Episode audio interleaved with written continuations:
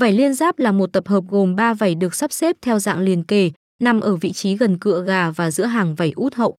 Những chiến kê sở hữu loại vảy này được đánh giá là rất hiếm và luôn được nhiều tay chơi săn đón, thậm chí còn chi một số tiền lớn để sở hữu.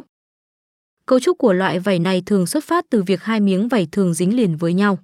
Người chơi nên chú ý đến những chú gà có loại vảy này, đặc biệt là khi chúng nằm ở hàng thứ tư từ đầu gối xuống.